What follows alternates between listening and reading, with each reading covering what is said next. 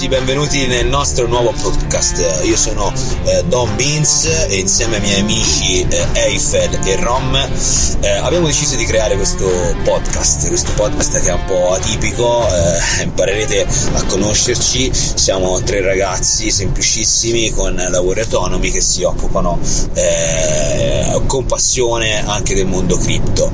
Eh, il nostro podcast nasce da un'idea, un'idea diciamo così eh, di semplicità, tant'è che viene preso eh, da audio della nostra chat che ormai da anni eh, ci, ci, regala sorrisi, eh, discussioni eh, nell'ambito delle, del mondo cripto.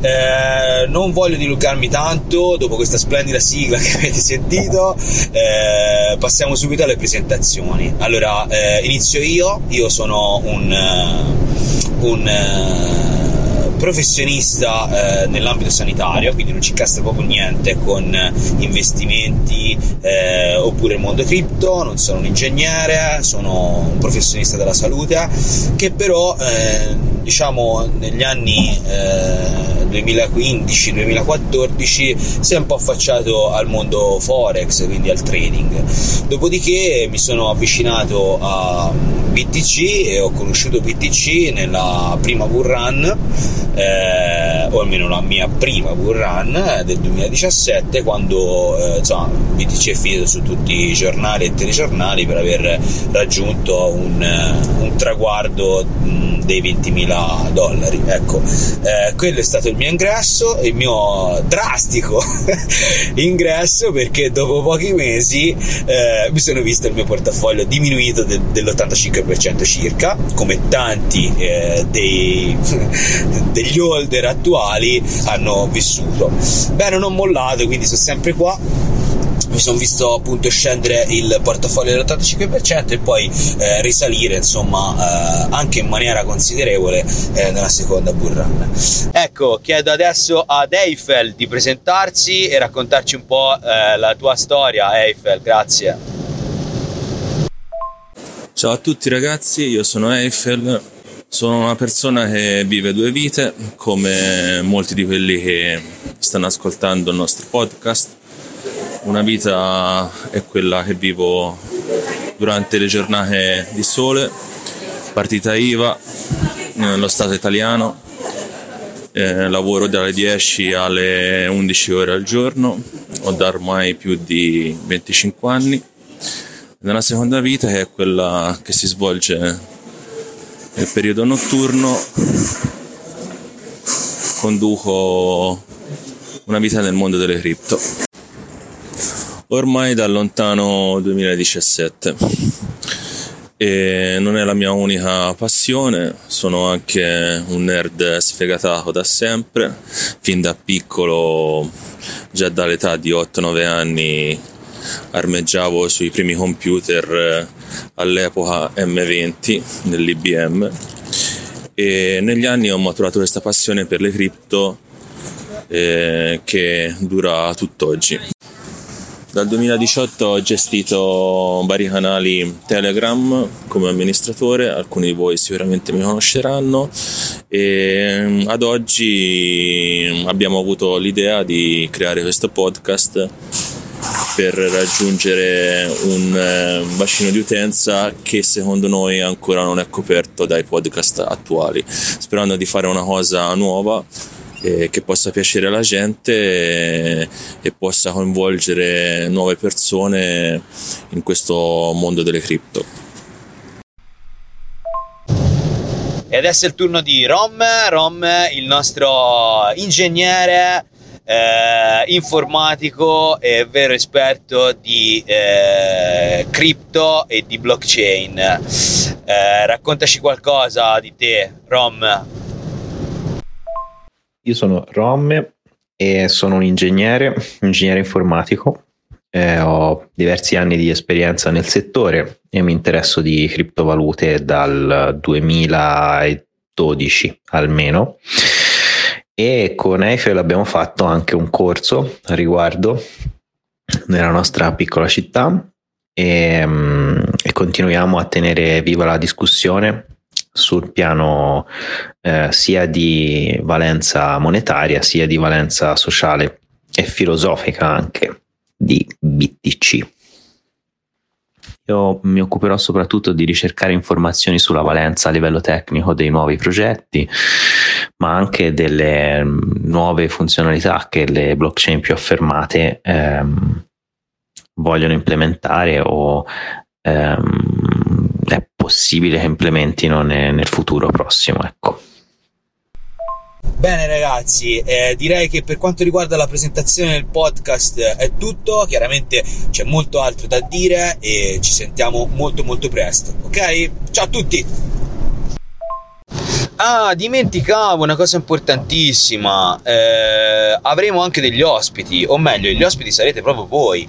Quindi contattateci a info chiocciola 3btc sempre numero.it se volete sponsorizzarci, ok, e questa è già una ottima cosa, oppure se volete farci delle domande, se avete degli argomenti che volete che in qualche maniera eh, possiamo trattare, possiamo discutere, o magari possiamo anche invitare qualche ospite specifico, tecnico, insomma, rompeteci i coglioni eh, e soprattutto infamateci perché i vostri feedback eh, ci faranno veramente ridere. Considerate che ogni volta che mi riascolto, ogni volta che ci riascoltiamo, non ve lo dico cosa viene fuori, quanto ci infamiamo tra di noi. Quindi ben accette le critiche, saremo sempre scherzosi e sorridenti, siamo tre toscanacci, quindi cioè veramente facciamo della presa di giro il nostro must. Per cui veramente eh, contattateci perché ci serve per andare avanti, per eh, eh, avere i feedback che sono veramente importanti. Ok ragazzi,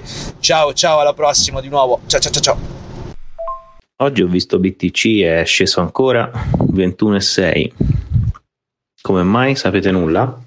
È sempre lo stesso trend? BTC è sceso perché sembra che liquidano Silvergate e poi perché Powell ha detto che le cripto se arrivano le CBDC vanno a zero e allora deve aver fatto un po' di volatilità sul mercato. Secondo il responsabile della ricerca istituzionale di Coinbase, il 45% degli investitori istituzionali punta sulle altcoin, cioè praticamente investono i loro capitali in altcoin. È tanta roba, eh. altcoin eh, vengono intese naturalmente tutte quelle differenti, oltre che a Bitcoin anche a ETH. È un, eh, una buona spinta per il mercato. Chi lo scrive è il blog di Nicola Porro, che è già buono che parlino di cripto. Ho visto ha una sezione dedicata a cripto ed NFT e a livello di stampa Nicola Porro è alquanto quotato, che è buono anche per raggiungere nuovi investitori. È un dato molto interessante anche perché di, soli- di, solito le altcoin hanno un'alta percentuale di rischio, quindi il fatto che investitori istituzionali per il 45%, ora per il 45% degli investitori e non specifica in che percentuale, comunque il fatto che investano lì è un indice di fiducia nel mercato in generale, anche se poi la maggior parte dei progetti altcoin o shitcoin, come direbbe un, un massimalista di BTC, eh, falliscono. Diamo un po' di contesto a quando vengono inviati questi messaggi, va?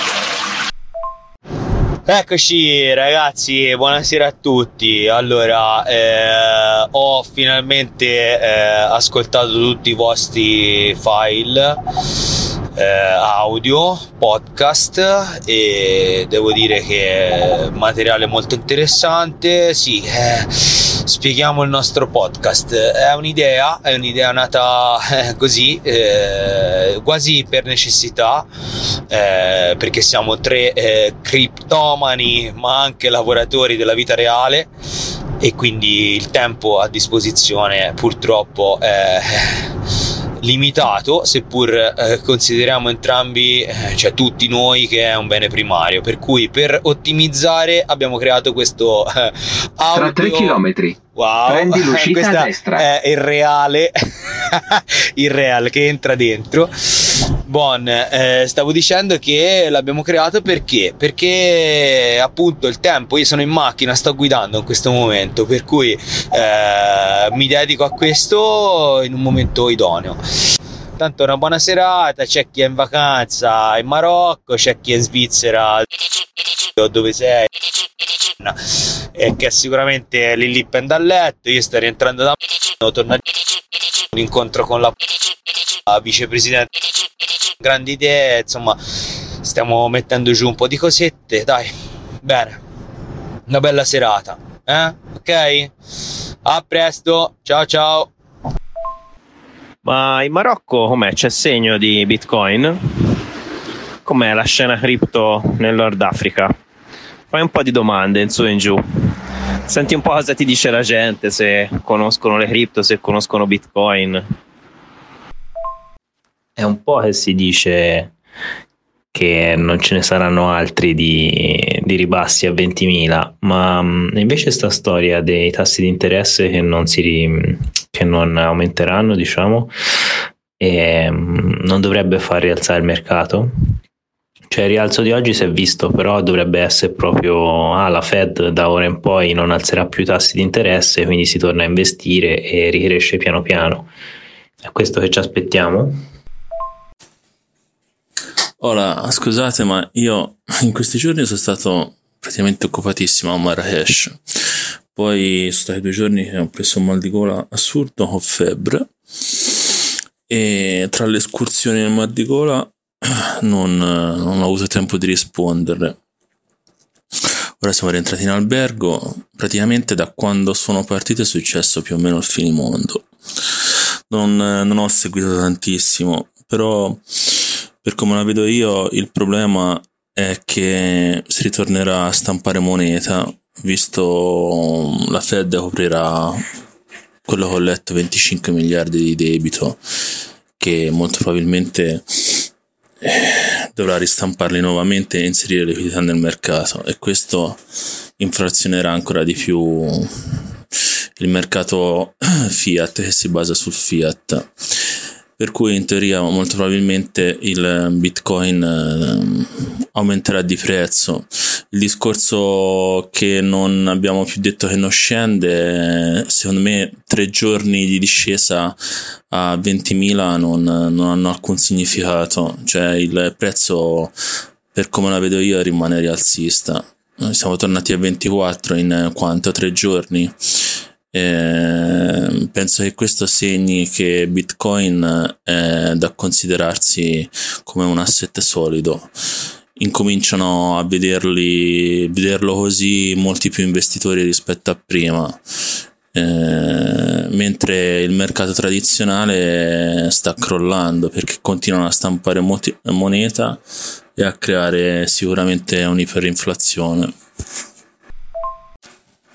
Ma per quanto riguarda i tassi non credo sia una cosa buonissima per il mercato perché l'inflazione è sempre alta e l'unico forchetta, diciamo l'unico strumento che ha mm, la Fed per far rientrare l'inflazione è quella di aumentare i tassi se non li aumenta è perché è costretto a non aumentarli, visto che è saltata mm, la Silicon Valley Bank, che praticamente è stato il, ho letto una notizia, il secondo crack bancario più grosso degli USA e è dovuta ricorrere a ripari. E non so se a questa mandata di marzo i tassi rimarranno a zero o aumenteranno, ma probabilmente saranno zero e per il mercato comunque non è, non è comunque una buona notizia.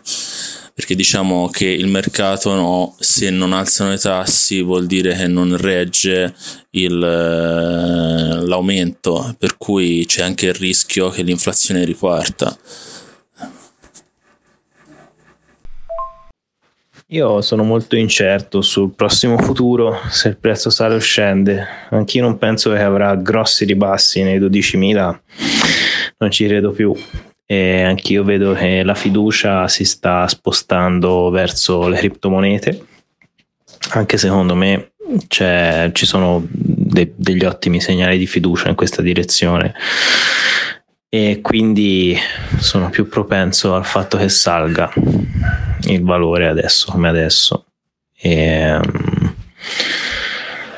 staremo a vedere. A partire da quel famoso grafico che abbiamo discusso l'altro giorno dell'hash rate che sale a bestia come ha fatto prima di ogni bull run ma in maniera esponenzialmente maggiore rispetto a come ha fatto in passato, cioè il grafico dell'hash rate, cioè, o meglio, il grafico della difficoltà rispetto al prezzo è veramente incoraggiante in quel senso. Per quanto riguarda invece un eventuale ulteriore down di BTC, mi sembra veramente poco probabile che torni sui 15.600 figuriamoci 12.000 che tanto sono aspicati da una buona parte degli investitori in cripto.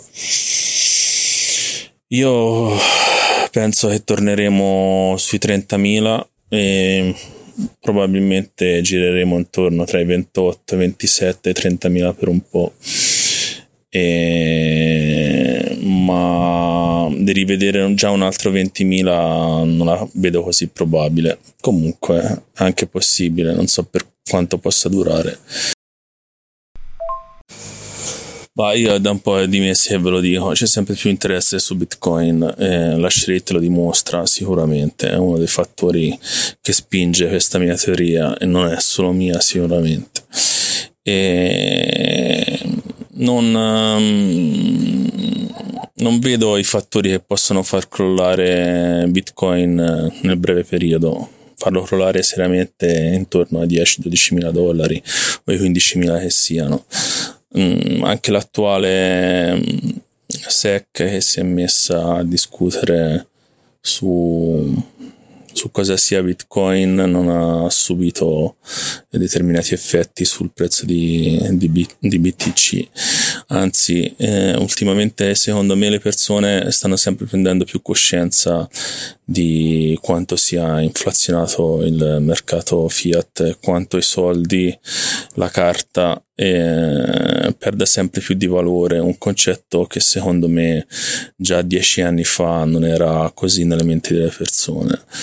E, e Bitcoin per eh, noi che siamo gli early adopter eh, è sicuramente un, un'ancora di salvataggio in questo mercato che continua a inflazionarsi. Allora, rispondo al messaggio di Roma dell'altro giorno perché non, non ho più avuto tempo, non ho più risposto. Se in Marocco c'è tracce di Bitcoin, allora, Marocco, ragazzi, è un mondo che mi ricorda tanto le criptovalute. Perché ci sono sicuramente le normative che regolano il settore, che può essere quello stradale, quello del fisco e quant'altro, ma la gente pressoché se ne sbatte, cioè nel senso fanno un po' come cazzo gli fare. E ti dico la sincerità che mi sembra molto di essere nel mondo delle cripto negli ultimi cinque anni è un po' un mercato che si regolamenta da solo. Qui quello che vige è il contante, non c'è ombra di dubbio. Stessa che in teoria dovrebbe essere quella un pochino più evoluta sotto il livello tecnologico, non accetta nessuno le carte di credito pochissimi, ma veramente i locali che abbiamo visitato mm, forse un 5% accettavano eh, carte di credito tutti vogliono solamente contanti, eh, accettano anche gli euro ma solamente cartacei, se gli dà le monete non le vogliono perché hanno problemi per quando vanno al cambio, perché non gliele prendono. E gli cambiano solo le monete per cui se volete pagare in euro dovete utilizzare solamente banconote cartacee i costi per eh, la vita qui, o meglio per la ristorazione, sono molto bassi, però ovviamente eh, qui nel centro di Marrakesh, nella Medina di Marrakesh, che è la parte vecchia, è tutto un uh, ristorante per il turista, per cui i prezzi sono stragonfiati. Eh, noi abbiamo viaggiato anche in altre località con eh, dei nostri amici marocchini e mm, quando esci con uno di loro le cose cambiano totalmente. Il contante vice sempre ovviamente, ma i prezzi sono totalmente ridimensionati. E, ehm, si conoscono, è come se si conoscessero tutti, se tutti avessero fra di loro un tacito accordo. Eh, noi abbiamo parlato anche con ehm, dei marocchini che sono stati in Italia per più di 20 anni e praticamente ci hanno detto che quando qui arrivano i turisti, i turisti sono eh, osannati perché vengono trattati benissimo, però ovviamente i prezzi sono per loro sono alti, eh, naturalmente più bassi che non in Italia. Senso con 20-30 euro qui mangi in tre persone, puoi spendere 40, ma comunque mangi tranquillamente. E per quanto riguarda pagamenti accettati in bitcoin, no, non, uh, ho fatto qualche ricerca ma non ce n'è anche qui a Riyadh dove siamo avevo chiesto se si poteva pagare in bitcoin e mi hanno chiesto se accettavano solamente euro o dirham e, um, poi ATM non ne ho visti eh, sono solamente ATM per fiat normali in cui puoi ritirare sia euro che dirham e poi ti applicano in più delle commissioni in base alla banca a cui ti appoggi. Però la cosa più conveniente è cambiare contanti eh, sul, um, sui cambi su quelli che cambiano euro a dirham Boia, la descrizione che hai fatto mi ricorda certe località di villeggiatura che noi tre conosciamo bene, diciamo fra gli anni 80 e 90. Il prezzo al turista il prezzo al locale. Che, che ricordi che hai sbloccato? Scende la lacrimuccia.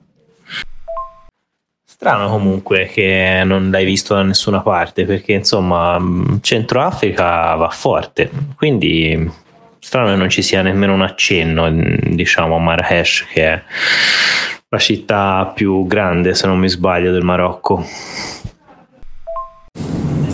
Avete notato la differenza di prezzo, o meglio di percentuale, che c'è fra Bitcoin e le altre shitcoin? È significativa questa cosa. Vabbè, è significativa se regge un mese. Di solito quando BTC inizia a salire sale di più e poi quando si assesta iniziano a salire le alt. È sempre stato così, non vedo perché dovrebbe essere diverso ora che c'è stata una salita da tre giorni a questa parte e basta. Ascolta, non ho i grafici sotto mano, ma BTC ormai sulle alte sale da più di tre mesi. Non cioè le alte a confronto, no, a parte alcune hanno performato, ma quella che performava più di tutti secondo me è BTC, non so le alte. Eh, sale sempre più BTC, nel momento di bear market poi eh, domina sempre, però ora ultimamente ancora di più. Eh, sarebbe carino riuscire a avere dei grafici più precisi di questa cosa, a fare un'analisi proprio sui grafici, vedere se è effettivamente vero, se è un'impressione un'impressione nostra. Io sì, sale di più, però mh, mm, sale e scende, sale e scende, quindi secondo me finché non uh, fa la salita che proprio dici mh, mm, siamo in bull market e non si stabilizza dopo il bull market, questa cosa è difficile da dire. Mi ha mandato il messaggio, eh, ora ti mando i grafici, ma è così. BTC performa sempre eh, in beer market poi, ma di percentuali a doppio zero. Spara del 35-50%, le shitcoin vabbè non ne parliamo, si va sui 200-300% in più. Guarda, Matic ad esempio è una delle altcoin che meglio ha performato, è sotto del 15% su BTC, eh, ADA è sotto del quasi 60%, e TH del 35 per cui questi sono dati eh, alla mano non sono indiscutibili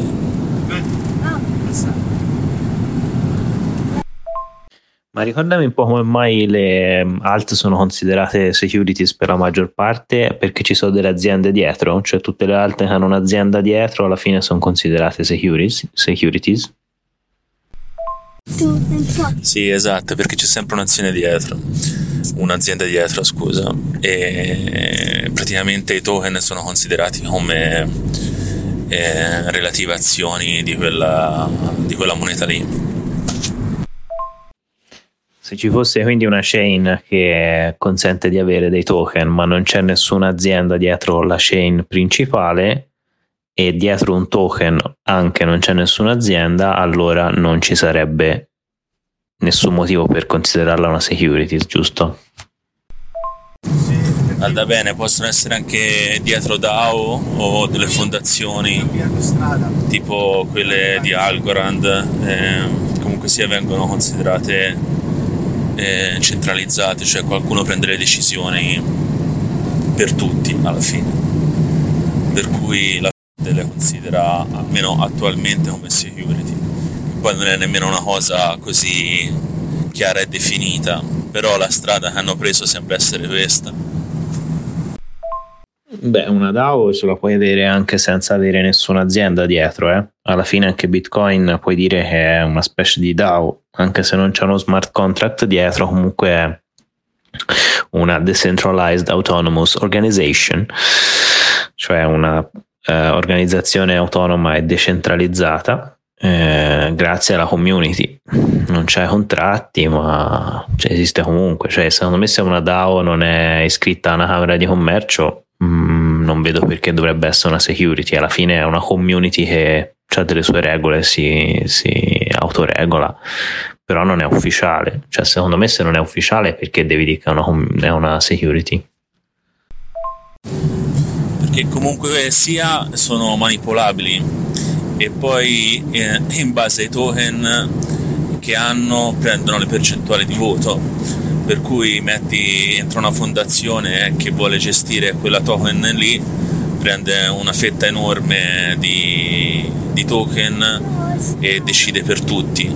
Per cui alla fine da una decentralizzazione diventa una centralizzazione con un'etichetta di DAO dietro e anche quello spinge la SEC a considerarle come security e mentre Bitcoin non funziona così Bitcoin ci sono programmatori che sviluppano, si trovano d'accordo, votano attraverso i nodi e festa finita.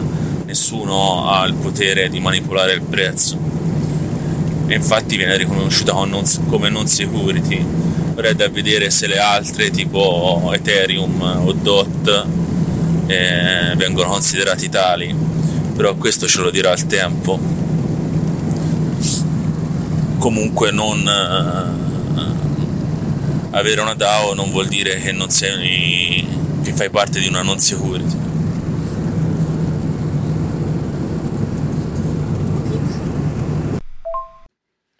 C'è anche chi continua a parlare di cicli che secondo me con questi avvenimenti di fallimento di banche e di decisioni importanti sull'inflazione lasciano un po' il tempo che trovano. Oddio, ci, sa, ci sta che il ciclo ti rappresenti anche questo tipo di avvenimento, ma ne dubito fortemente. Don B che ne pensa? Ma senti, eh, chiaramente la salita di oggi è inaspettata, seppur eh, a un certo punto i volumi sono stati importanti, per cui mh, mm, sembra che vogliano chiudere l'annuale e hanno superato i massimi precedenti per cui per me in questo momento abbiamo chiuso l'annuale. Per poi farne partire un altro. Annuale che praticamente è, è inverso per cui eh, dovrebbe far scendere i prezzi con il prossimo che parte. Ora ci sta un raccordo tra i due cicli annuali e potrebbe veramente ragazzi andare giù ma giù pesantemente perché quando fa queste salite Bitcoin ci ha abituato che si scende altrettanto velocemente eh, quindi mi aspetto notizie drastiche che non so quali siano, eh, però mi aspetto notizie drastiche a breve che giustificheranno una bella discesa. Se così non è, e quindi se eh, questa eh, è sbagliata, va rivalutato. E allora a quel punto però dobbiamo salire e superare i 30k perché venga invalidato e quindi possa essere partito qualcosa di diverso. Detto questo, io rimango sempre per ora dalla mia visione, per me BTC non ha finito il bear market, questo potrebbe essere la cosiddetta chiamatela bull trap, però in realtà è semplicemente la chiusura con dei nuovi massimi dopo aver aggiornato i minimi, ho fatto dei massimi per poi riscendere giù. Questa è la mia visione.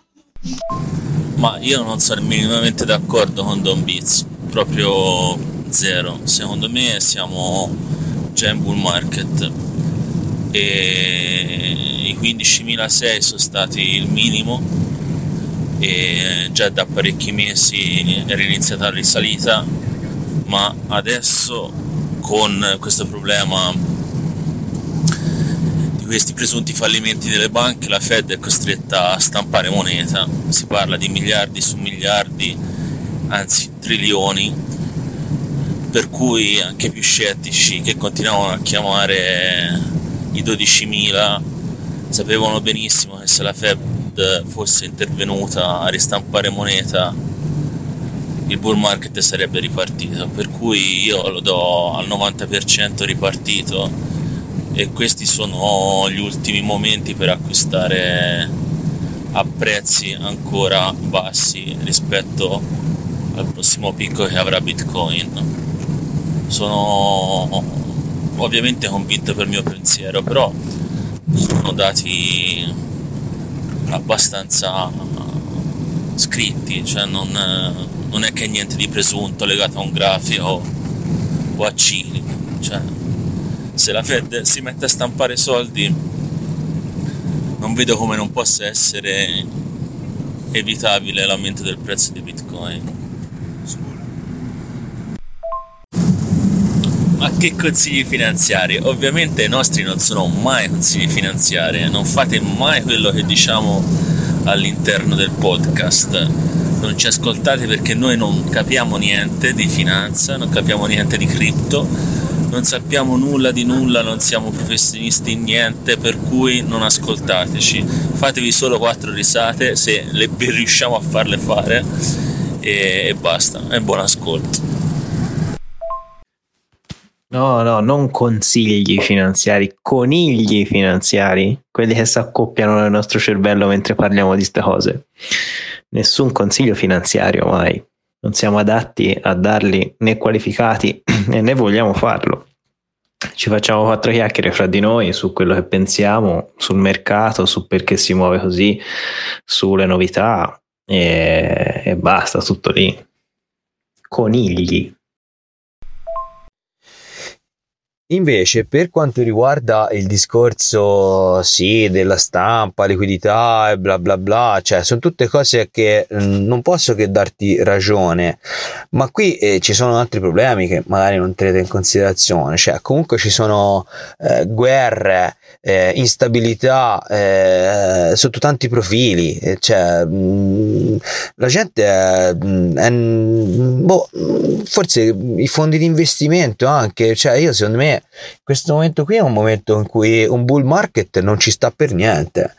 Cioè non ci sta, non ci sta perché, ma io parlo anche a livello di d'azienda, cioè ragionare come un'azienda, cioè un'azienda prima di fare un investimento su Bitcoin che comunque in questo momento non ha neanche le basi tecnologiche, come dicevo Boh, non lo so, non la vedo, non la vedo pronta, non la vedo al momento, ecco. Non... E poi non ci dimentichiamo mai che tutti se lo aspettano, cioè tutti adesso si aspettano il bull market e questa è esattamente la cosa che io voglio, cioè questo è esattamente quello che io voglio sentire che se tutti, anche i più resti, sono passati a bull market, wow, questo è il, il, preludio a un crash del mercato, che è quello che mi aspetto.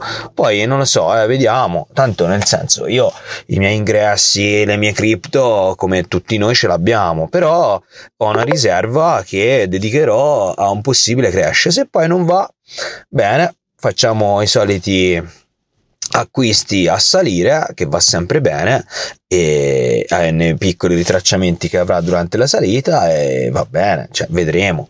Tanto le opportunità di acquisto non mancheranno mai su Bitcoin, tranquilli. Io la vedo così. E da Don Beans è tutto.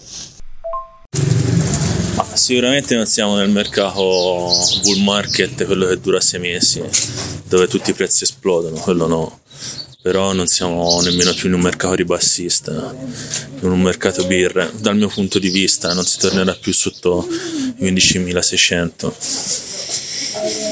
Ci saranno delle alternanze di prezzo, volatilità alta e, e piano piano torneremo su. È vero che il mercato tradizionale fa fiat, fa schifo il fiat attualmente, però secondo me il mercato delle cripto prende sempre più coscienza sugli investitori e BTC viene riconosciuto sempre come un asset su cui si può fare affidamento. È vero, è vero, la storia della guerra è vera.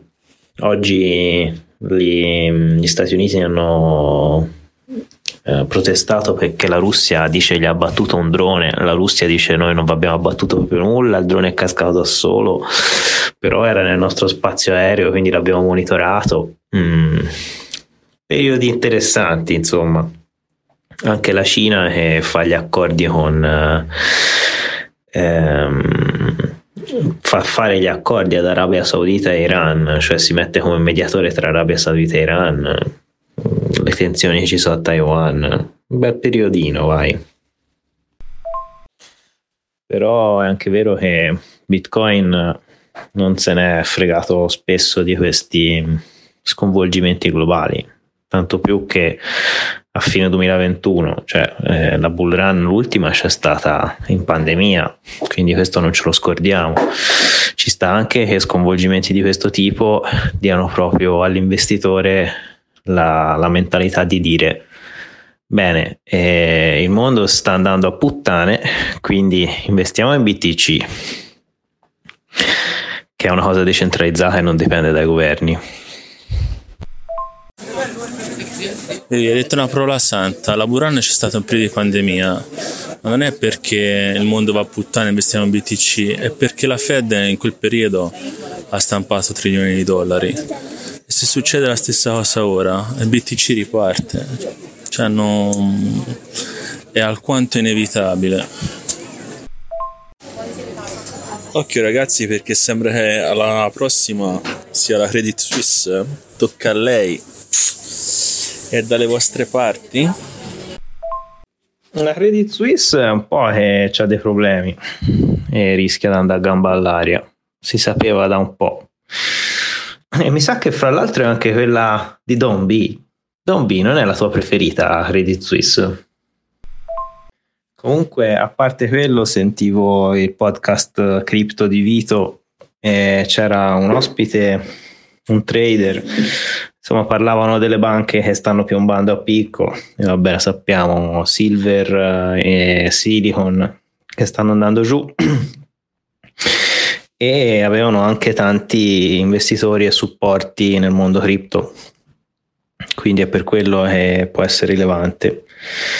E l'altra notizia che insomma è simpatica secondo me è che Biden o chi nell'entourage di Biden ha detto che vogliono aumentare la tassazione sul mining al 30%. Ora, ma io dico, ma come ti viene in mente anche solo di dirla una cosa del genere? Che tanto se non minano da te vuol dire che la gente che mina se ne va in El Salvador o se ne va da un'altra parte a minare. Io, boh, non lo so. Cioè, fai solo danno al tuo paese a fare una cosa così. Perché devi anche solo dichiarare una notizia del genere? Eh già, questi discorsi ce li aspettiamo solo dai nostri politici italiani. Ho appena sentito il presidente della um, Credit Suisse sulla CNBC. Sono messi male, ma proprio male. Dai discorsi che ha fatto sono proprio alla canna del gas. Occhio. Eh sì ragazzi, è proprio la mia. è proprio la credit di Don B. In realtà è zero credit, quindi non, cioè, non c'è nemmeno la gioia eventualmente di, di beneficiarne. Eventualmente, eh, non lo so, dite che mi fottono qualche migliaio di franco che ci ho messo su. No, ma non credo. Ma se nei giornali qui del Ticino parlavano che veniva riassorbita, che insomma venivano circa eh, miliardi di franchi, insomma roba robina, insomma bazzecole così, quisquiglie, eh? noccioline. Boh, non lo so, dai, staremo un po' a vedere, però ecco, mh, per ritornare un attimo al discorso eh, pandemico, ragazzi, la pandemia è una cosa, la guerra è un'altra, no? Cioè, abbastanza chiaro, cioè la guerra sono investimenti introiti fondamentalmente degli stati nelle armi, eh, stampano sì, ma stampano per eh, eh, creare in qualche maniera, eh, come dire, armi, eh? armi che secondo me possono essere anche quelle batteriologiche, eh? non voglio fare il complottista, ma insomma se ne sente sempre di più, anche lì in Siria, insomma hanno, hanno non so quante, quante, mai uccisioni tramite gas o comunque sia bombe insomma, batteriologiche, roba allucinante. Ok, dai ragazzi, eh, staremo un attimo a vedere, eh, di sicuro non è un bel periodino, come si diceva, e, e non lo so, per me, ripeto, analizzando i mercati anche così eh, generali, eh, le cripto e la guerra, Secondo me è un'altra bella capata giù, proprio ad aggiornare i minimi invece, eh, la si potrebbe fare, un po' come è stato nel bear market che pensavamo che era ripartito e poi ci rifu eh, quel po' di tonfo ai 3600 che noi ci ricordiamo benissimo. Ecco, la vedo una cosa del genere. Ma io stavo guardando per la Credit Suisse sarei abbastanza preoccupato Oggi ha perso oltre il 25%, l'ho vista scendere fino alla bellezza di 1,56, ore 2 e mezzo. Ora che sono quasi le 4 è risalita a 1,95. Sembra che sia scesa così tanto perché la Banca Nazionale Saudita, che è la principale azionista, ha escluso ulteriori aiuti, cioè inserimento di nuovo capitale. Per cui non è che devono essere messi benissimo, potrebbe essere se non oggi domani, ma se ci avessi due soldi sposterei su un'altra banca sicuramente. Ecco, vi faccio una domanda interessante, ma secondo voi BTC al momento, Bitcoin, può veramente sostituire le banche attuali, visto tutto il casino delle banche che sta succedendo, le varie insolvenze, interventi degli, degli stati. Se io volessi posso mettere tutti i miei fondi su BTC, secondo me mm, non c'è ancora la mentalità. Anche chi eh, comunque divulga il verbo di Bitcoin non credo abbia proprio tutti i propri fondi o la maggior parte dei fondi su Bitcoin. Voi che ne pensate? Grazie Eiffel, questa è una domanda eh, molto molto eh, interessante. Allora, eh, come sempre dirò la mia, eh, per me no, cioè no nel senso che non è il momento. Chiaramente abbiamo degli stati delle città come il Salvador, quindi come Stato, la nostra cara Lugano, vicina a Lugano, vero Rom, che praticamente sta provando, cioè stanno provando in qualche maniera a pubblicizzare, a farlo conoscere, a farlo entrare nell'ottica delle persone e ti dico la verità che comunque hanno una buona risposta. Chiaramente, ecco, mh, mm, se devo pensare ai eh, miei genitori o mh, mm, mio fratello, eh, quindi generazioni anche più giovani, che possano eh, pensare di eh, prendere lo stipendio in bitcoin e poi magari eh, vederlo fluttuare eh, con il mercato, ecco, non la vedo una cosa molto, molto stabile, eh? quindi che crea sicuramente un'instabilità psicologica e, e difficilmente in questo momento come dire sostenibile eh, per le persone. Quindi a maggior ragione c'è bisogno di una certa stabilità, stabilità di prezzo, stabilità di sicurezza anche, perché chiaramente anche lì il livello di sicurezza va aumentato, e, però è una sfida, una sfida per Bitcoin, una sfida per noi, una sfida per eh, l'uomo in generale. E come tutte le sfide hanno bisogno del loro tempo per vedere di essere portate a un livello di eh, credibilità e di... Mm, eh, a livello mondiale, ecco, cioè, mh, mm, c'è un bel salto, ragazzi, un salto che ho sempre detto che secondo me richiede, richiede ancora una decina d'anni. Considerate che veramente eh, sono dieci anni che c'è Bitcoin e Bitcoin è una rivoluzione sotto tanti punti di vista, quindi tecnologica, ma soprattutto eh, a livello proprio di eh, economia mondiale. Quindi mh, mm, fiduciosi sì, ma eh, ce n'è da strada da fare eh? e per un neofita che si avvicina a, a, questo mondo sicuramente ci sono anche tante tante tante insidie quindi prima di mettere i vostri soldi su bitcoin cercate di eh, capire come tenerli al sicuro perché questa non è una cosa scontata e soprattutto eh, investite quello che in questo momento potete vedere ridimensionare anche di un 80% quindi a seconda del momento in cui entrate eh? non sono ovviamente consigli finanziari qui non si fanno consigli finanziari ribadiamolo però ecco se investite qualcosa sappiate che è per il futuro non a breve termine ma a lungo termine questa è la, la mia visione allora, questa è una grande domanda.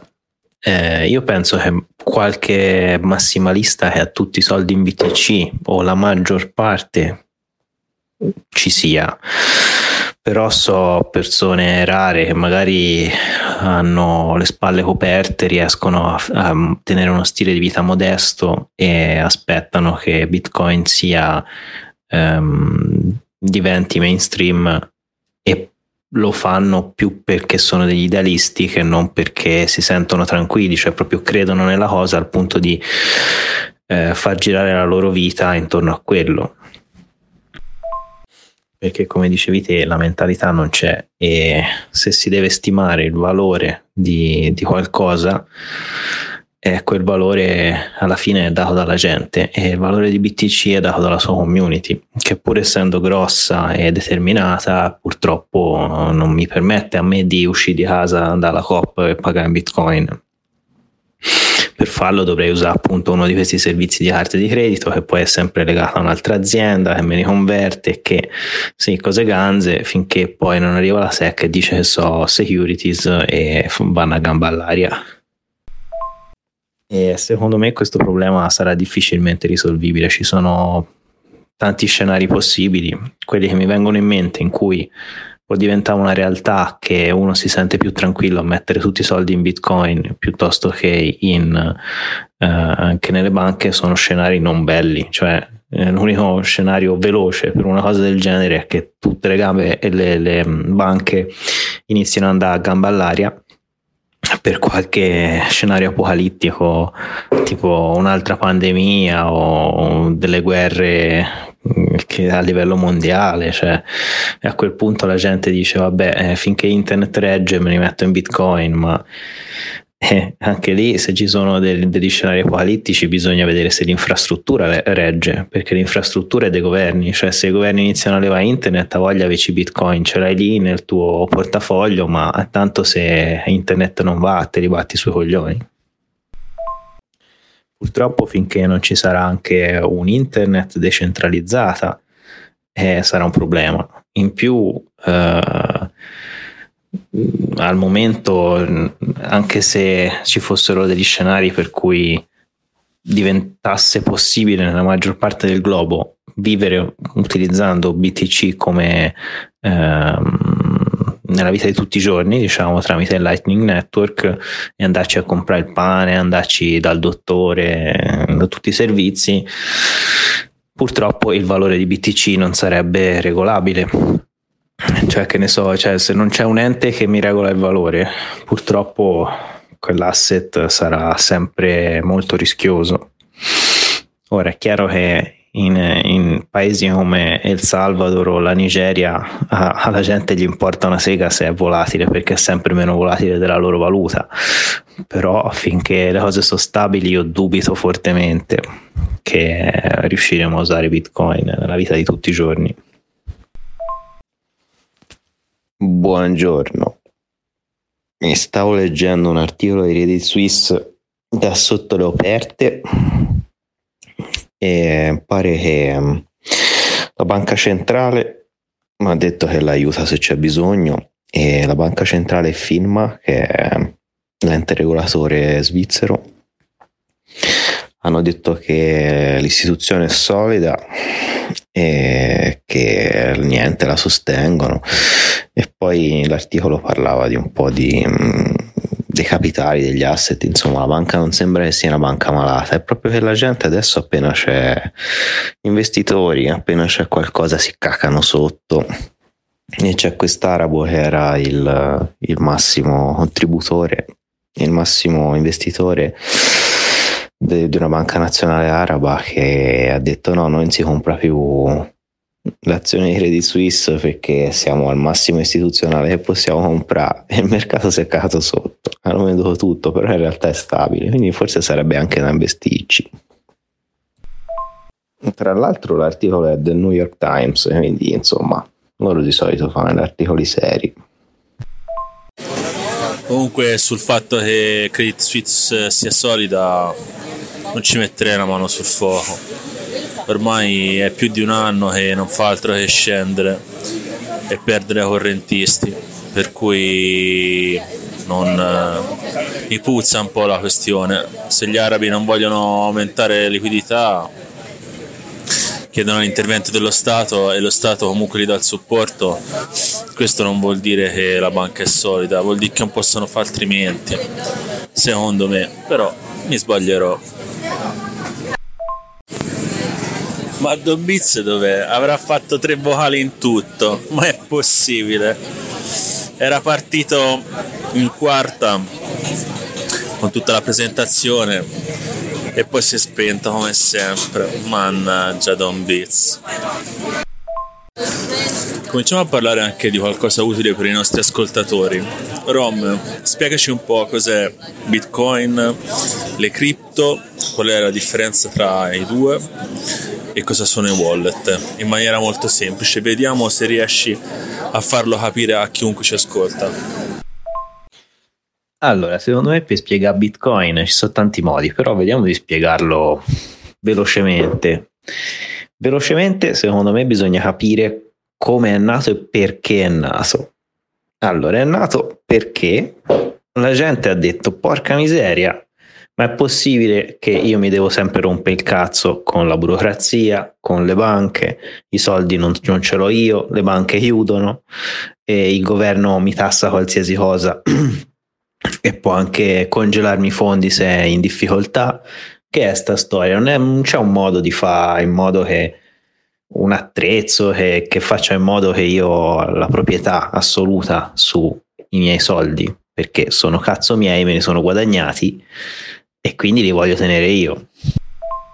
E allora a quel punto una serie di ricercatori di mm, crittografia si è resa conto che con gli strumenti matematici a disposizione già eh, negli anni 90 si poteva eh, creare un meccanismo eh, digitale che consentiva di eh, avere la proprietà assoluta del proprio denaro. E Bitcoin è questo, Bitcoin è avere la proprietà assoluta del proprio denaro all'interno della community Bitcoin. Questo è importante perché eh, la community Bitcoin è regolata sì dal codice, ma ehm, ha degli incentivi che fanno sì che la baracca resti su. Quindi la community Bitcoin ci consente di um, avere la proprietà nost- del nostro valore. Ecco.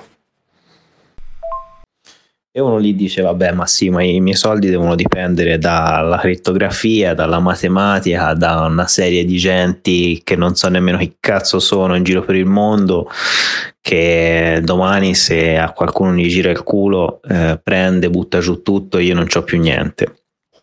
Non è così, non è assolutamente così, perché ci sono molti incentivi per la community a, a far stare tutto su anzi chiunque inizia a capire che cos'è Bitcoin, a utilizzare Bitcoin, eh, sa che è, è, molto conveniente per chi fa eh, mining, per chi ehm, possiede Bitcoin, per chi utilizza Bitcoin, per chi ha un nodo di Bitcoin, tutte cose che poi magari andremo a chiacchierare di cosa sono, ma sa che questa gente ha tutto l'interesse per continuare a tenere sulla baracca.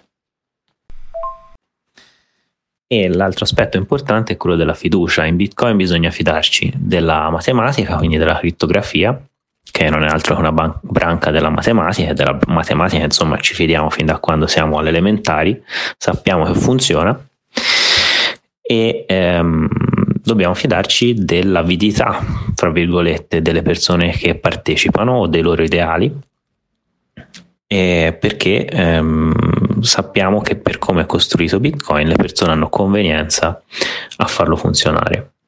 Quindi queste sono le due cose di cui ci dobbiamo fidare. Non dobbiamo riporre la nostra fiducia in una persona specifica. Non ci serve sapere chi è che utilizza Bitcoin, chi è che lo tiene su, eh, ci serve sapere che, eh, che c'è.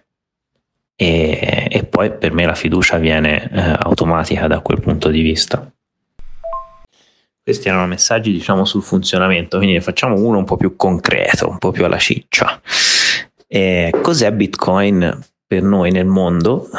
È un sistema di scambio di valore che ci consente anche di comprare nella vita di tutti i giorni beni o servizi e di tenere i nostri soldi in un'applicazione sul telefono, sul computer. E per possedere Bitcoin basta avere una chiave privata e una chiave pubblica e ci sono un sacco di video di tutti i livelli su internet per capire come fare questa cosa. E una volta che abbiamo questo valore possiamo andare in giro e spenderlo nelle attività che accettano questo tipo di scambio valore o scambiarceli diciamo con, con, altre persone per vari motivi. Per esempio non so se un mio amico mi presta 10 euro magari mi dice ridammeli in BTC e allora io gli mando un pagamento su Lightning Network e invece che aprire la banca eh, fare magari una, una um, transazione sulle applicazioni bancarie eccetera o su PayPal anche il Lightning Network alla fine è più veloce Boh, spero che come riassunto vada bene, che dite? Sì, dai, non male. Ehm, diciamo che mm, è un po' ancora un pochino troppo complesso per i miei gusti. Voglio sentire cos'è Bitcoin per Don Beats, ma cos'è per lui, non tanto cos'è di per sé Bitcoin. Ciao ragazzi, eh, alla domanda che cos'è Bitcoin per me? Allora, eh, per me Bitcoin è speranza, cioè in un, mondo, in un mondo come questo dove veramente dove ti giri ti giri, specie in Italia ormai praticamente tu lo prendi nel culo eh, e scusate il francesismo in maniera eh, istantanea e diretta senza nemmeno accorgete tante volte, quindi poi fa male dopo.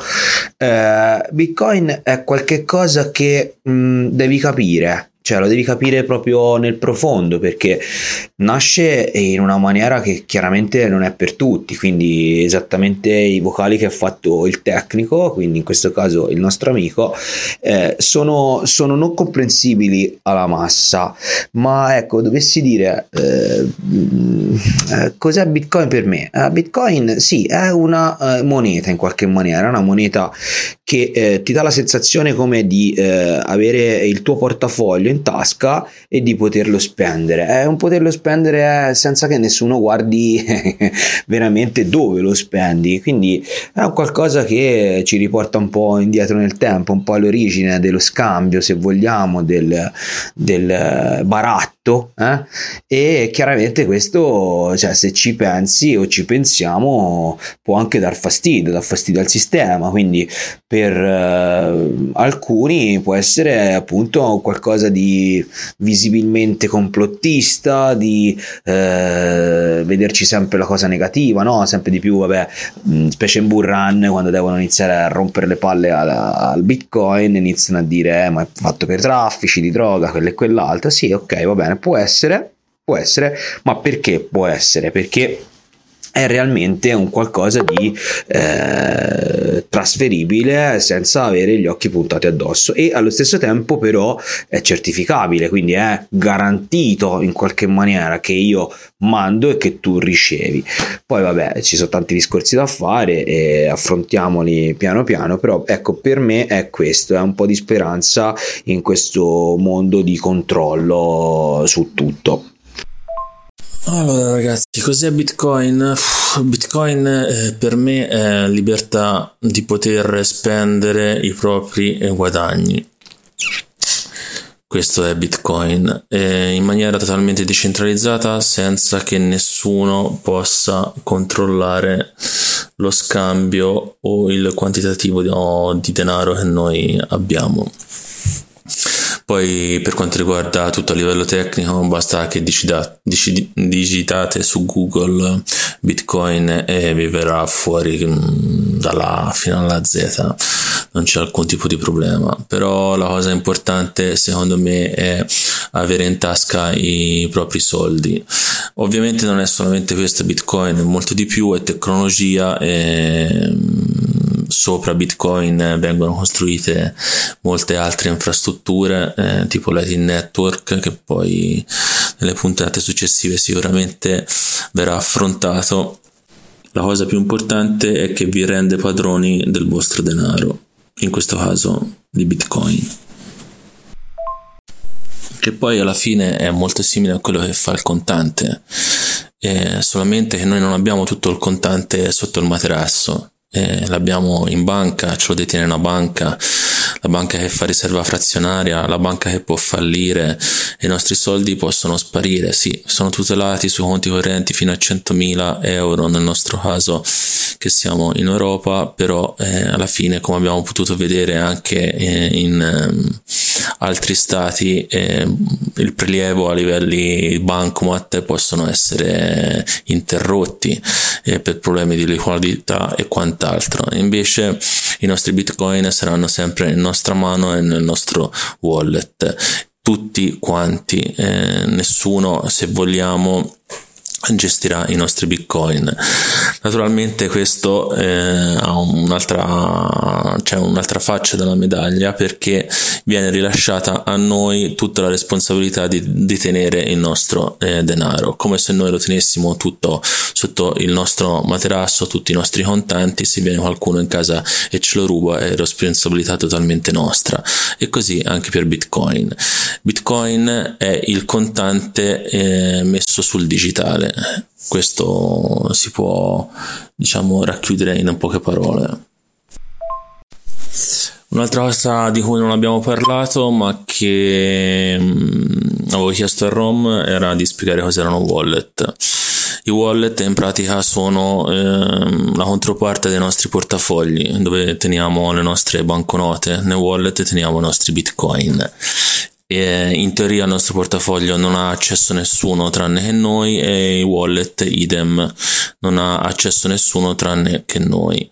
Possiamo avere più wallet eh, più portafogli senza ombra di dubbio e possiamo utilizzare un portafoglio come se fosse il portafoglio che abbiamo sempre con noi in tasca con pochi bitcoin o pochi satoshi che è l'unità di misura eh, con cui suddividiamo il bitcoin e, e, poi possiamo avere un altro wallet più grosso che mettiamo caso lo possiamo paragonare alla nostra cassaforte dove deteniamo tutto il resto del quantitativo del nostro denaro o in questo caso bitcoin sì ragazzi comunque vi devo dire una cosa sono all'aeroporto di Marrakesh per il ritorno in Italia Hi. e abbiamo parlato con un'italiana e dicendogli cos'è la prima cosa che vuoi fare quando torni in Italia? E questo ci ha detto vedere il telegiornale. Cazzo. Vedere il telegiornale. Capite come siamo messi? Ah e io poi gli ho fatto una domanda e come mai proprio il telegiornale gli ho detto? La sua risposta è stata perché mi sento fuori dal mondo. Cioè capite? Finché non sei parte di qualcosa c'è qualcosa che non va. Fa riflettere questo. Sì, ma porca puttana, proprio il telegiornale italiano deve farti sentire parte di qualcosa. Cioè, se ti senti perso quando sei fuori dal mondo in cui ti fa entrare il telegiornale italiano, eh, la mia speranza per l'umanità cala drasticamente. Io tutte le volte che torno giù in Italia e mi trovo a pranzo che c'è il telegiornale devo, devo trattenere i sospironi perché è veramente veramente brutto il telegiornale italiano te ne rendi conto quando stai un po' fuori e inizi a informarti indipendentemente leggendo giornali eh, guardando fonti di informazione attendibile il telegiornale italiano è qualcosa di veramente triste. Poi per carità, tante informazioni se le dà, ma è, è molto orientato. Anche cioè, dimostrato dal fatto che l'Italia è uno dei paesi con uh, più rischio di, per l'informazione indipendente nel mondo, cioè siamo messi male. Non mi ricordo dove siamo in classifica, ma siamo veramente bassi. Cioè, poi questa, la prima cosa che vuoi fare quando sono in Italia sarà mangiarti una pizza. Cioè, almeno questo è quello che voglio fare io quando torno giù. Voglio andare a mangiare la pizza, cazzo. Sai che io ho pensato la stessa cosa. L'unica cosa che voglio mangiare appena sono in Italia è stata la pizza. E la pasta al pomodoro. E poi la pasta al pomodoro. Grande, te sì che sei italiano inseriamo nel podcast puntata 0, puntata 1, non lo so, poi vedremo. Il primo ospite, eh, che è una ragazza di 25 anni, alta, formosa, attraente, tanta roba specialmente Formosa. E vediamo che domanda ci pone sul mondo cripto, bitcoin eh, o comunque sia i dubbi che ha, visto che ne sente parlare ormai da una bellezza di sei anni. Ciao a tutti, io ho delle domande, dato che sono una persona che di investimenti non ne capisce assolutamente niente, quindi penso una fra tantissime persone mi chiedo con che criterio investite su qualcosa che cioè, fondamentalmente mm, non esiste, cioè non è normato da nessuna legge, da nessuna, cioè è una cosa venuta fuori dal niente poi alla fine, no? E quindi eh, si prospetta magari, cioè, voi investitori prospettate un, un'economia futura su una cosa che eh, per chi come me non ne capisce niente dà un'incertezza. Quindi la domanda successiva è eh, con che criterio investite eh, sull'incertezza, che poi è una domanda che fine a se stessa perché tutti gli investimenti sono incerti perché eh, il rischio di ogni investimento è, è, è, palpabile da tutti, cioè uno investe non è una cosa sicura, altrimenti uno comprerebbe beni rifugio come l'oro o cose del genere che esistono in materia, si possono toccare, vendere e, e vedere, cioè, è questa la mia perplessità, cioè proprio il fatto di una cosa che ehm, concretamente non esiste, che non si può toccare, è una... Eh, cioè non so se mi sono spiegata. Oltre a questo ospite ne inseriamo un altro, eh, di statura un pochino più piccola, il futuro, la generazione futura che forse potrebbe utilizzare Bitcoin che mi sta assillando pesantemente perché lui vuole fare la sua domanda. Io volevo chiedere che guadagni ci fate investendo su questa moneta? Che mh, cosa ci guadagnate? Ci, anche se ci perdete tempo, cosa, cosa ci guadagnate oltre ai soldi di quanto vale? Allora io aspetto a rispondere, eh, voglio prima sentire Don Beats.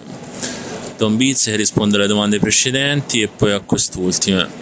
Dopodiché farò anch'io l'audio. Purtroppo per lui è l'unico che al momento sta lavorando, è impegnatissimo, e deve capire come distruggere l'universo in 30 secondi, per cui sarà una cosa molto complicata. Beh, allora, innanzitutto sono, sono eh, molto interessato sul formoso, alto e bello. A parte gli scherzi, grazie della presenza al nostro primo ospite che ha fatto una domanda, direi, da un milione di dollari, più o meno quello che eh, ci aspettiamo possa mai raggiungere il nostro caro BTC. Eh, cara, eh, nella realtà dei fatti, mh, mm, ciò che secondo eh, Don Vince eh, porta un investitore a eh, approcciarsi a questo mercato è chiaramente le prospettive che eh, BTC ha sia sul piano tecnologico, però quello magari più per gente esperta, che sul piano economico, cioè mh, se ne parla ormai da dieci anni, quindi non è una cosa poi così mh, vergine, così nuova come magari un neofita può pensare, eh, nella realtà ormai ci sono mille e più eh, video su YouTube oppure altri podcast eh, molto seguiti o comunque sia persone che eh, lo seguono, lo trattano e lo spiegano.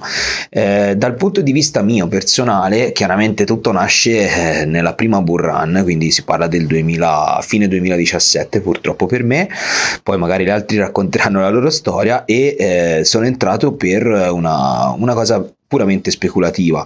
E io ero un ex eh, trader o meglio un, un, una, una persona che si approcciava al trader di di Forex, quindi nelle, negli scambi, eh, e ho sentito parlare di Bitcoin, insomma c'era molto, molto appeal su Bitcoin in quel momento lì perché aveva raggiunto quasi i massimi e poi ho fatto quel che ha fatto, cioè crollato dell'85%, quindi io sono rimasto dentro, incastrato, poi mi sono approfondito, comprato, venduto, ci ho perso, poi ci ho guadagnato, insomma è una storia che eh, andrà raccontata magari più nei dettagli piano piano, però ecco eh, a livello proprio sul perché io attualmente sto investendo è perché secondo me Bitcoin ha un futuro, ha un futuro eh, sia sul lato appunto tecnologico, quindi per il mondo e per eh, la libertà delle persone a livello proprio economico, quindi come riserva di valore tecnologica, quindi paragonabile all'oro, ma che non sia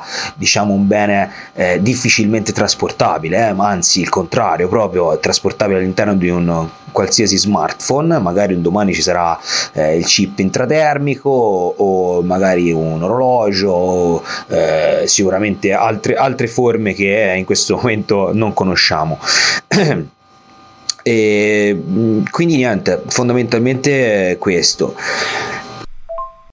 Wow, eh, mi è piaciuta tantissimo la, la, domanda del nostro piccolo ospite perché ha detto due cose fantastiche. Uno, ha detto anche se ci perdete tempo, non so se l'avete sentito, ecco, il tempo è paragonabile al denaro, no? l'abbiamo sempre detto.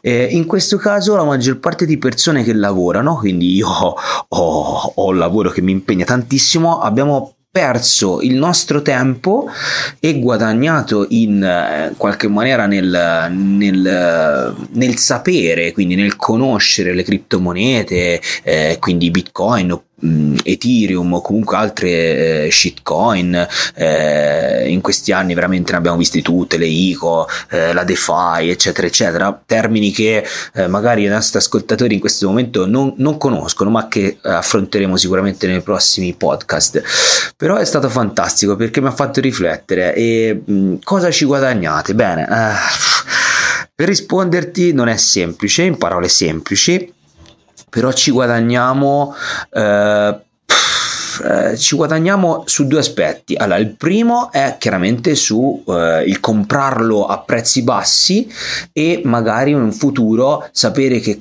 quello che tu hai investito in quel momento adesso è triplicato o magari eh, che ne so prima ci compravi eh, una macchina e dopo ci compri una casa per farti capire eh? quindi il guadagno proprio su quel pezzettino che hai comprato che ha più valore e l'altro è mm, il fatto di perderci il tempo quindi guadagno a livello di ehm, il sapere che è molto molto importante Ok, spero di averti risposto e lascio la parola ai miei amici tecnici che sicuramente hanno da aggiungere qualcosa.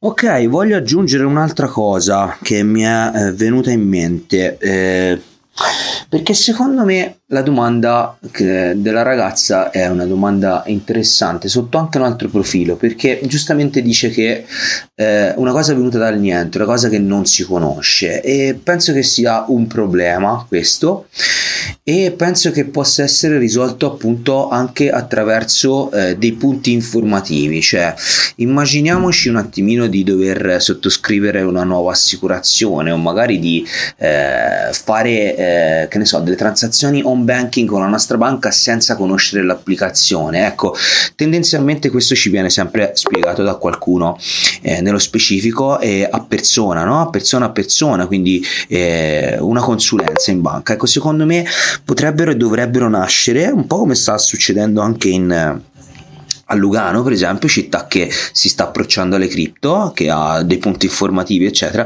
Secondo me dobbiamo eh, creare dei punti informativi dove le persone possono avvicinarsi al, al Bitcoin, alle cripto e cercare di spiegare loro che cosa sono in maniera molto semplice, un po' come stiamo cercando di fare noi. E eh, appunto, magari mh, queste consulenze possono essere anche date proprio per creare un wallet, per cercare di avvicinare e fargli capire la pericolosità del, del, delle cripto, ma anche il futuro e quello che sarà poi eh, la loro indipendenza una volta che avranno delle eh, criptovalute all'interno dei loro wallet, quindi la libertà finanziaria, eccetera. Queste cose vanno spiegate, vanno spiegate sempre di più, sempre di più tra di noi, sempre di più tra i nostri amici, ma anche a chi vuole. Quindi creare dei punti informativi secondo me può essere un passo eh, per eh, avvicinare le persone. Allora, secondo me ci sono tre categorie di investitori in Bitcoin. La prima categoria, quella più, che raccoglie più gente, secondo me, è quella di persone che investono perché pensano che il prezzo esplode e quindi vogliono speculare sul prezzo. Tanti di questi non ci capiscono nemmeno una mazza di come funziona e quindi eh, diciamo che è gente che è un po' come entrare al casino, andare in un gioco che non sai nemmeno come funziona, ci metti dei soldi e speri di vincere. Magari a volte vinci, però insomma non è proprio la scelta di vita che si consiglia a una persona responsabile, ecco. Poi c'è la seconda categoria di persone che è, è idealista, quindi è eh, fortemente eh, sostiene fortemente l'ideologia di Bitcoin e quello che rappresenta a livello sociale, quindi i valori diciamo di libertà, di anonimato, di privacy, di una società libera, eh, decentralizzata e mh, mm, democratica, eccetera. E la terza categoria che sono eh, persone che mm, studiano, sono appassionate della tecnologia, e, mm, hanno capito come funziona eh, l'ambiente, come funziona la tecnologia, qual è la, l'aspetto sociale, eccetera, e investono consapevolmente. Quindi queste sono le tre categorie, però eh, dici perché lo facciamo noi? Quindi dal mio punto di vista io sono nella terza categoria, sono molto interessato alla tecnologia, mi piace l'aspetto sociale e ne, ehm, mi piace evidenziarne sia i punti di forza sia i punti di debolezza e sono comunque ehm, convinto che è una, una struttura eh, sociale e tecnologica che possa avere un futuro. Quindi io sto investendo nel progetto, sto investendo nell'idea e nella community che c'è dietro a quest'idea. Perché poi ricordiamoci sempre che tutto quello che c'è sulla faccia della terra, tangibile, intangibile, eh, mangiabile, investibile, spendibile, ha sempre un valore relativo a quello che gli danno gli altri. eh, i, i, soldi fiat o l'oro, eccetera, eh, in tante situazioni. Ci sono classici, classici esempi di, di Remida, per esempio, no? che ehm, aveva quanto oro voleva, ma non poteva mangiare, e quindi per lui mangiarsi una mela sarebbe stato molto più um, uh, prezioso che non 10 uh, tonnellate d'oro, perché se muori dell'oro poi non te ne fai più niente. Quindi per finire questa, questa mia spiegazione eh, ti faccio una domanda. Eh, visto che quando eravamo piccini, se ci avessero chiesto eh, vuoi un gelato o vuoi un libro, per esempio, no? io avrei detto fanculo al libro, io voglio il gelato, mi garbava il gelato. E eh, crescendo però mi sono appassionato ai libri, ho capito che c'era un mondo dentro il libro, è una cosa complessa, più complessa del gelato, e quindi adesso mi piacciono i libri, probabilmente se adesso mi dicessero eh, vuoi un libro gratis o un gelato gratis, io, io probabilmente sceglierei sempre il gelato, però magari tanta gente sceglierebbe il libro. E, e, così per tante altre cose, cioè più cresciamo, più impariamo del mondo, più siamo curiosi di certe cose e più eh, siamo portati a dare un valore diverso a certe, certe cose piuttosto che ad altri. Secondo me per dare un valore a Bitcoin eh, bisogna comprenderlo e quindi ti voglio girare questa domanda. Se incontra- tu incontrassi una persona per la strada e ti dicesse vuoi 100 euro di buono da Feltrinelli o 100 euro in Bitcoin, tu quale delle due sceglieresti e perché? A me è piaciuta molto la risposta che ti ha dato Don Vince e mm, la mia risposta è simile però voglio metterla su un aspetto un po' più misto, nel senso, per me Bitcoin mi dà lo stesso guadagno che mi, un, che mi darebbe un videogioco dove se vinco e capisco benissimo come funziona, posso anche guadagnare un sacco di soldi. Perché Bitcoin ti dà un sacco di um, divertimento a prenderlo se ti piacciono le questioni tecniche, le questioni matematiche e le questioni della gente legate a Bitcoin e se um, lo acquisti nel momento in cui il prezzo è più basso, chiaramente poi se il prezzo sale eh, lo, lo rivendi a un prezzo più alto o comunque acquisti cose quando il prezzo è più alto, hai fatto un guadagno.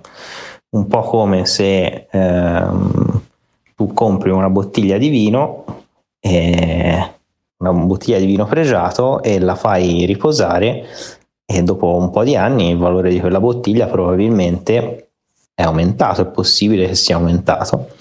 E così un po' il Bitcoin, come un gioco in cui ti danno i soldi o una, una bottiglia di vino che invecchia bene. Per me è questo il guadagno che, che ci faccio, mi diverto, è possibile che guadagnerò dei soldi, possibile anche che perderò dei soldi, però mi sono divertito e mi piace, mi piace studiarlo perché sono affascinato, è molto interessante, per me è una bella storia l'aspetto tecnico che c'è dietro. Quindi faccio una domanda anche al nostro giovane ascoltatore. Se qualcuno ti dicesse ti do 100 pizze, puoi mangiare 100 pizze, oppure ti do mezzo bitcoin, cosa sceglieresti? Allora, per rispondere alla nostra prima ospite, mm, con che criterio investiamo su Bitcoin? Eh? Ottima domanda. E poi cos'è che aveva chiesto uh, se fosse uscita dal niente? Beh, Bitcoin non è proprio uscita dal niente, ma più che altro è uscita dalla necessità dell'essere umano eh, causata dalla crisi del 2008 dei Lehman Brothers, eh, che ha portato un po' allo sfrascello dell'economia mondiale e si è sentita la necessità di avere una moneta diversa rispetto a quella che è ehm, chiamata fiat, cioè o dollari o euro o qualsiasi altro tipo di moneta mh, mm, che vige in eh, qualsiasi altra tipo nazione del mondo. E creata questa criptovaluta Bitcoin che è una criptovaluta eh, totalmente digitale per l'uso digitale di tutti i giorni. L'investimento che facciamo su Bitcoin è totalmente a rischio.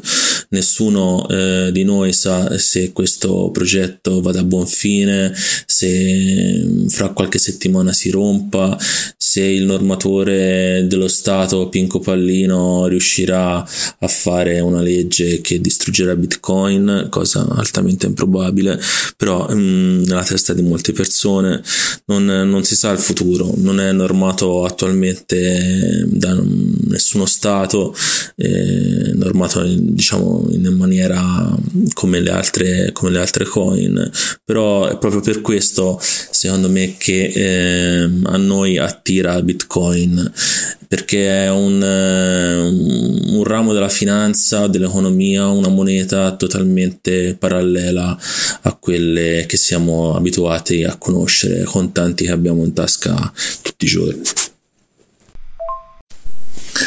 Invece per la risposta al nostro piccolo ascoltatore eh, su cosa ci guadagnate anche se ci perdete tempo eh, ci guadagniamo la speranza la speranza di un'economia alternativa diversa più sostenibile che valorizza il nostro lavoro nel tempo eh, al contrario di oggi che ci crea un'inflazione continua il nostro lavoro viene svalutato anno dopo anno e non sto qui a farvi mille esempi perché è un concetto che credo che chiunque ascolti il podcast abbia ben chiaro.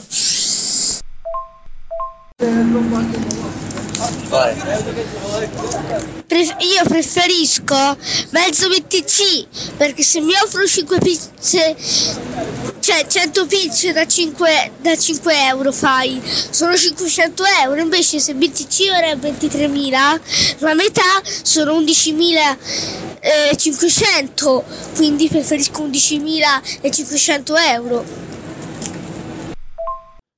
Porca miseria, ma te l'ha spiegato da solo? O qualcuno l'ha fatto da solo questo conto?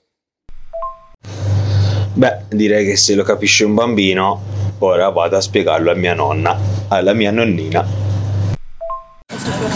Perché, eh, ma gli ho solo chiesto quanto, quanto era BTC e poi l'ho diviso in, da, a mente per due, per diviso due. Facile. Beh, facile, infatti me viene a mente un'altra cosa. È più facile far capire cos'è Bitcoin e le potenzialità di Bitcoin a una mente come quella di un bambino che non è ancora influenzata dai metodi, dalla società e da tutto quello che gira intorno al denaro, ok? Che non farlo capire magari a una persona del settore, come può essere un, un, direttore di banca. Cioè, pensateci un attimo, chi è di noi che non ha parlato con una persona magari che eh, eh, se ne capisce, no? Il cosiddetto che se ne capisce, cioè quello che fa investimenti e che ti dirà sicuramente che Bitcoin è insicuro e che un domani chiude, che arriva eh, un qualcosa di meglio, eh, cioè, cioè per loro c'è sempre un motivo per cui Bitcoin eh, è una truffa o comunque sia è un cattivo investimento. Mentre un bambino riesce a capire magari quello che una persona ormai adepta al sistema, che è dentro il sistema, che difficilmente abbandonerà la sua zona di comfort, ok? è questo, è anche questo, cioè non è facile. Ecco perché dal punto di vista della, come dire, uh, per far sì che Bitcoin si avvicini alle persone normali c'è bisogno di qualcuno che te lo spiega in maniera semplice. Ed ecco perché siamo qua, siamo qua proprio per questo, per spiegare Bitcoin, per spiegare il, le cripto in maniera molto molto semplice e reale. Bene, ragazzi, sto tornando. Mi sentite un po' faticato perché sto tornando dalla palestra e stavo ascoltando i, vo- i vostri altri audio. Eh? Ci vediamo presto, ciao. Ricordiamo alla gentile clientela che le nostre cazzate non sono da considerarsi dei consigli finanziari. Mitico, stavo tornando anch'io dalla palestra. No, ma grande, cioè, ti è bastato un dato, hai cercato subito il dato che ti serviva, il prezzo di Bitcoin, l'hai diviso per due e hai fatto il conto con la media della margherita italiana, cioè io una, una, un calcolo meglio di così non avrei saputo fare. Buongiorno, 26.170 dollari. Buongiorno. E senza fare un tasso. Beh, ovviamente chi dona eh, merita di eh, spiegarci perché ci ha donato e quindi metterlo assolutamente sul, sulla nostra bacheca in qualità di donatore e di sostenitore fondamentalmente perché eh, il tempo è denaro, noi ce lo impieghiamo perché siamo appassionati, però cioè, c'è bisogno comunque sia di eh, anche un feedback, no? Cioè una donazione è anche un feedback, a persone che non conosci che, o quel portafoglio che ti dona, che non sai chi è, però sai di essere sostenuto in qualche maniera da qualcuno che può essere veramente un caffè, cioè ragazzi, ma, ma anche meno, un, una, eh, una Goledor. Vi ricordate le Goledor? Mamma mia, le goledor a 15 centesimi al bar Elba quando andavo a scuola erano il pomeriggio, era fantastico, veramente che flash, tanta roba. Dai, donateci una Goledor, ragazzi, una Goledor per me, una Goledor per Don Vince, una Goledor per Romme, una Goledor per Eiffel. Buongiorno ragazzi, eh, volevo darvi una notizia che ho appena appreso. Sembrerebbe che un miliardario, tale Tim Draper, praticamente attraverso la sua fondazione avrebbe sganciato la bellezza di 100.000 dollari, ok? Per una donazione, ok? Noi abbiamo chiesto soltanto una Goledor e questo sgancia 100.000 dollari per donare al gruppo eh, Brink, che è un gruppo che esiste per finanziare sia lo sviluppo e la ricerca su Bitcoin, hanno diverse iniziative anche a carattere educativo, ok? E questa persona ha sganciato la bellezza di 100.000 dollari. Chiaramente è un miliardario, quindi per lui saranno anche nocciolini, però è un'offerta abbastanza interessante, ok? E io credo che sia un buon momento allora per queste cripto. Vediamo come reagirà il mercato a questa cosa. Eh, personaggio abbastanza insomma molto conosciuto nell'ambiente finanziario e già più volte si è accostato a bitcoin per cui è una persona che chiaramente può avere delle influenze Chiaramente ricordiamo che è importantissimo lo sviluppo di Bitcoin, sia per la sicurezza che chiaramente per eh, tutto quello che gira intorno al mondo cripto. E niente, questo è quanto. Eh? Volevo comunicarvelo e ora aspetto le risposte, le, le aggiunte dei miei cari amici Eiffel e Rommel. Ciao a tutti e una buona giornata.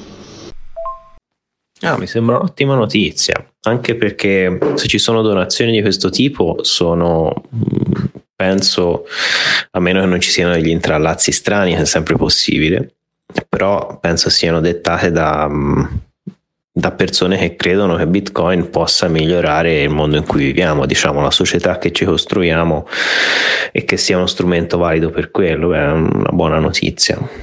Chissà che non eh, vengano su delle ONG e che poi uno se dona a quelle ONG può anche scaricare dalle tasse questo tipo di donazioni che sono considerate umanitarie, perché alla fine ci starebbe anche quello. Magari esiste già e non lo so.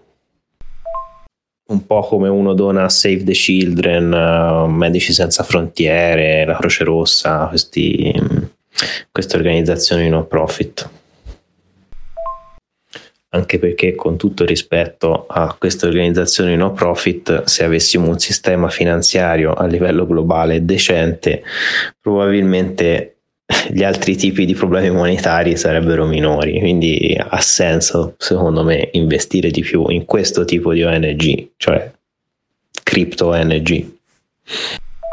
Donare, non investire, perché eh, non è un investimento, ma una donazione in quel caso ovviamente.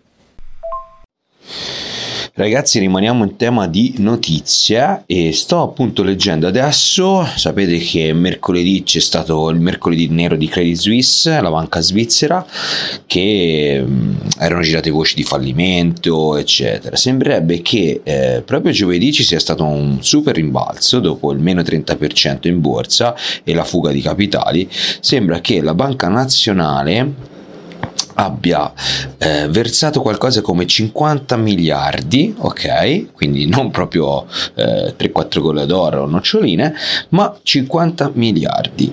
Eh, ricordo che nel 2008 UBS, una crisi di, sempre della banca svizzera UBS, ne furono immessi 54 miliardi e appunto poi si è risolto il problema. In sostanza hanno tamponato quello che poteva essere diciamo la, il rischio di fughe di capitali e la fiducia dei consumatori. Quindi sembra un allarme rientrato ovviamente i mercati hanno risposto positivamente e niente, ci poteva buttare due cippini ma non abbiamo avuto il coraggio. Comunque, questa è la notizia del giorno letta adesso adesso eh, sul giornale i 20 minuti svizzero. Ok? Ciao ragazzi, a voi commenti. Ma ehm, non credo che l'abbiano messi, hanno solo dato l'ok per metterli se ci sarà bisogno. Li hanno, in, li hanno inseriti oggi nel mercato? hanno proprio attuato già la misura perché per quello che sapevo era solo un annuncio di eh, copertura in caso di ulteriori problemi però non c'è stata la copertura per quello che sapevo io ne avevamo parlato anche ieri un po' ti ricordi? Ma senti, da quello che ho letto sull'articolo sembra che ci sia stata l'immissione di liquidità esattamente come è successo per UBS nel 2008. Lì fu 54 miliardi se non sbaglio e qui si aggira, c'è scritto intorno ai 50 miliardi. Quindi un po' come, come garanzia, no? Quindi come sicurezza. È un prestito prestito dalla Banca dello Stato c'è scritto. Quindi l'immissione di liquidità eh, ha portato al, al, prezzo dell'azione a un quasi eh, diciamo ripristinare quel gap che si era creato insomma col meno 30% via. Questo è quello che ho letto. Ma ho dato un occhio al titolo mi sembra che continui ad andare giù. Boh non lo so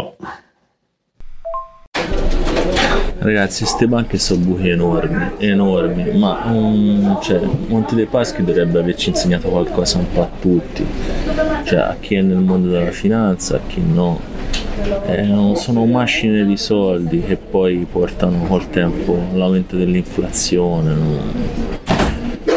non sono sistemi comunque sicuri. Ora poi c'è qualcuno che dirà sicuramente ma i bilanci sono apposta, sì ma i bilanci anche l'autorità di controllo ha detto che c'era qualcosa che non andava. Poi c'è anche queste fughe comunque di persone che avevano depositi. Anch'io comunque sapevo che avevano versato 50 miliardi di, doll- di dollari, di franchi la banca svizzera centrale. È alzato, le pizze sono, però le pizze saranno rimaste sempre allo stesso prezzo. Ora dovrei forse comprare di più di pizze.